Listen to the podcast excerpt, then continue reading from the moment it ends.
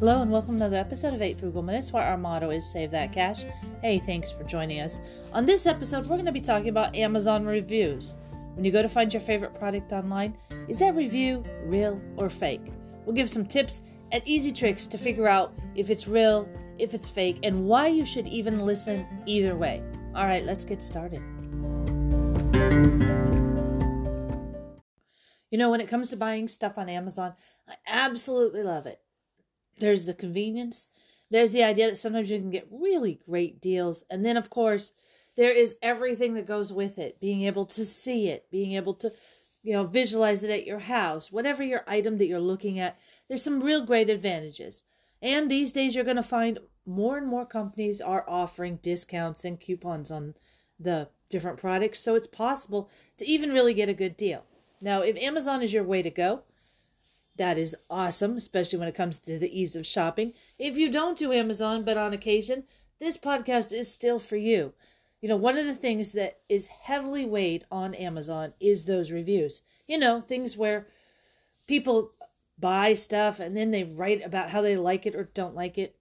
Some of those are absolutely, without question, some of your best feedback that you could get about a product. Perhaps there's an issue. It could be a little bit smaller, or maybe there's something that they noticed it would help you.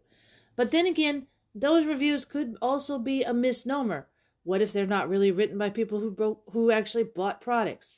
What if they don't really share full value of the actual item and instead just highlight only happy go lucky things?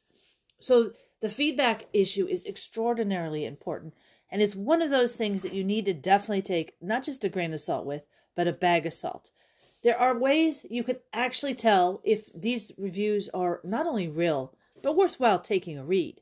I mean, eh, who's to say that someone would take a bazillion amount of time to put up a lot of fake reviews? That doesn't even make any sense.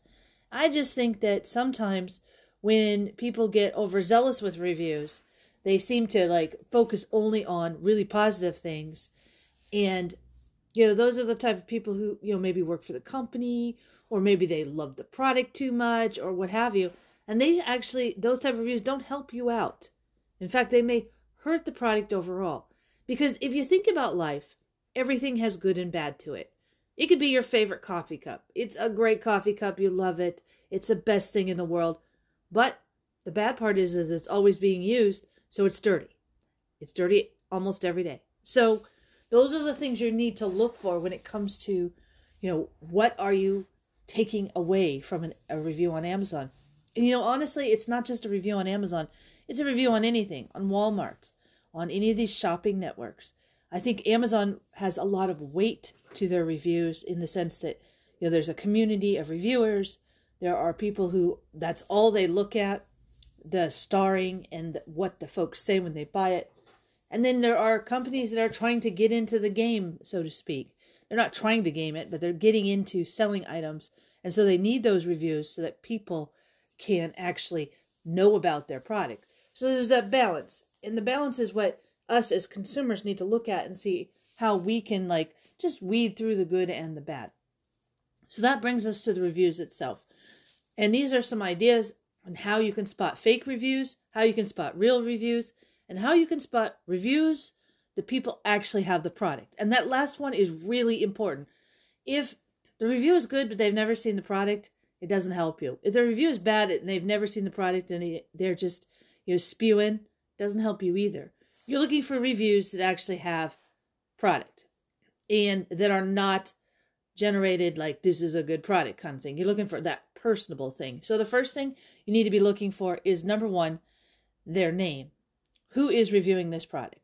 One of the things I've noticed lately on, on items that I've been buying uh, online is that when I see a negative review or I see a review that someone is glowing, if they're like Cat Mama 529546, I'm just wondering why are they looking at dog food? And why is it that it seems like all of the reviews, dogs, all their products, because you know you can ch- check and see um, what they actually review, that all the reviews just you know go after products in a, in a negative tone. This would be something for me that I would not necessarily have any weight to the review. So that's one way you can tell who is this person and why are they so extreme, either extreme one way or extreme another. because there's always that extreme element on those reviews. Then I look at the reviews are the most recent. One of the things I've noticed about the Amazon products, and you'll probably notice this too, is that Amazon products are always being updated and upgraded. So there might have been a, let's say, birdhouse six months ago, but they found something that was a little bit better. Maybe it's another element to the birdhouse. So that's their 2.0. I want to make sure the review is about 2.0 and not about the old birdhouse. So that's the second thing I look for. What and who is talking about this birdhouse today in the last three weeks? I mean, that's super important. The other thing I look for is words like I, my, and family. These three words are extraordinarily important. If someone says, I use this for blah, blah, blah, well, that piques my interest. That means you actually have the product. So for me, that's extraordinarily important. However, if it says the birdhouse is good, I know this is artificial intelligence at some capacity, and I also know that it perhaps is not somebody who bought it. It could be, but it doesn't look like it. The other thing I look for is I look for spelling errors in the different reviews. Now, spelling errors are a tall tale sign that fa- it's a fake review at some capacity. Um, you know, it's the tall tale sign for spam on your email. It is also if you get text messages. So that's not a, a shocking one. But nonetheless, you are looking at it and you want to make sure, you know, within reason. I'm talking about if they just blatantly misspell words or words or sentences are don't even make sense. That's pretty much meaning they haven't seen it. Now the other thing I do is I look at what elements are good and what elements are bad. So some people, especially when it comes to fake interviews, uh, fake reviews on on different sites, they will just gush. Oh, it's this great. Oh, it's that great. Oh, it's this great. That's awesome. However, that sounds fake. Everything has that balance. So I always look to see what the pivotal point was that it didn't work or they stopped using it or they used it for one time or it fit their their need. This is I think is extraordinarily important and it's extraordinarily interesting that um you can do and look at things in in such a way that uh, it has that that focal. Now, a lot of people look for product reviews with like two, three, or four stars. Well, the thing about that is, it's not so much about the stars as it is about what they say. And I always believe if you're looking for true feedback, someone doesn't put two stars and go, "I hate this item." That's not a real review. If they put two stars and they tell you why they don't like it, that's a real review. And let's also talk about the competition that goes with these reviews. Companies hire other people to buy or even write reviews on competitors to bring down that are that actual overall star number. This is a, a fiercely competitive place, and they also do that, and it's kind of interesting. So keep in mind those one stars with one lines and say, I hate this item, that could be something that is uh, fake and not really something worthy of, of your attention. Um, you also need to look at the, the actual time the review was made. I've noticed lately that sometimes the newer items already have reviews before they've been released. So keep an eye on the timestamp and check, take a look at what it is. Now that brings me to the question and answer part. The question and answer part is not part of the review, but sometimes people do take time to answer those questions as individuals who have bought the item. So, you know, quickly gaze through that, see if there's anything of interest there. And the final note I want to make is, you know, you're you're making your best decision for you. If you buy a product and it's not as it says it is, or perhaps you've been misled in some capacity, or maybe even you haven't been misled. It just isn't what it is with the reviews and the write up. It's it's not going to fit your needs. One of the best things about Amazon is you can return it. So keep that in mind even after you've read read, read everything and you're thinking about everything. The average rating on Amazon is a good a good guide. The reality is is if it doesn't work for you, it doesn't matter how many stars this item gets. It doesn't work for you. So that's really the most important thing. And then, of course, think about leaving reviews for other people. Perhaps you find out um, that a review this uh, of this or that will help another individual, especially if you're impressed with an item or you're not impressed with an item. And also, make sure you can really, really, really actually, you know, what you put down helps people.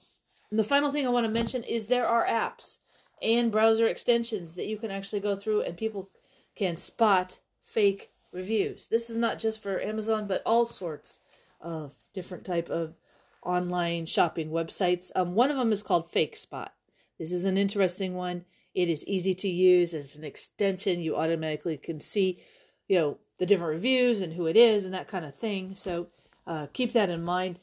Um, there are also other types of apps in this capacity and add-ons. And if you're worried about reviews, definitely take a peek because this app can tell you right away who's real, who's fake, who puts up one one review and then that's all they ever hear from them, or if they bought the product, and then go from there.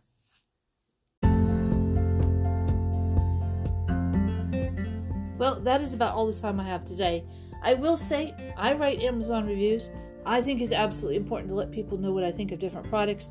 One of my things is I always put my name on it. I figure if you don't like my opinion and you don't have to read it, but I want people to know that I actually got the item that I um, had an impression about the item and that um, I think what it does or doesn't work. And of course, the other thing I love to do, and I do it like 99% of the time, is I put a few pictures too. So that way people can see it when it's actually at my house. I think that's super important. If you're going to take the time to tell people how you feel about it, at least have some photographs to give people some images outside of that simple, very complex packaging.